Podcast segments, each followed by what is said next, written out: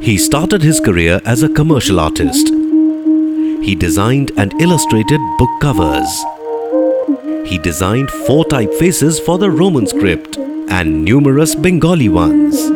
He brought Indian cinema into world attention with his first film, Pather Panchali, for which he did the scripting, casting, scoring, and editing, even designing his own credit titles and publicity posters. He enthralled the world with his humanist approach and understated narrative style. He wrote his own lyrics and composed his own music.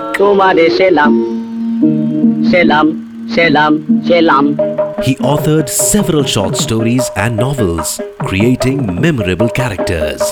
He even wrote his own autobiography, Jokhon Choto Chilam. He revived his grandfather's kids magazine, Sandesh.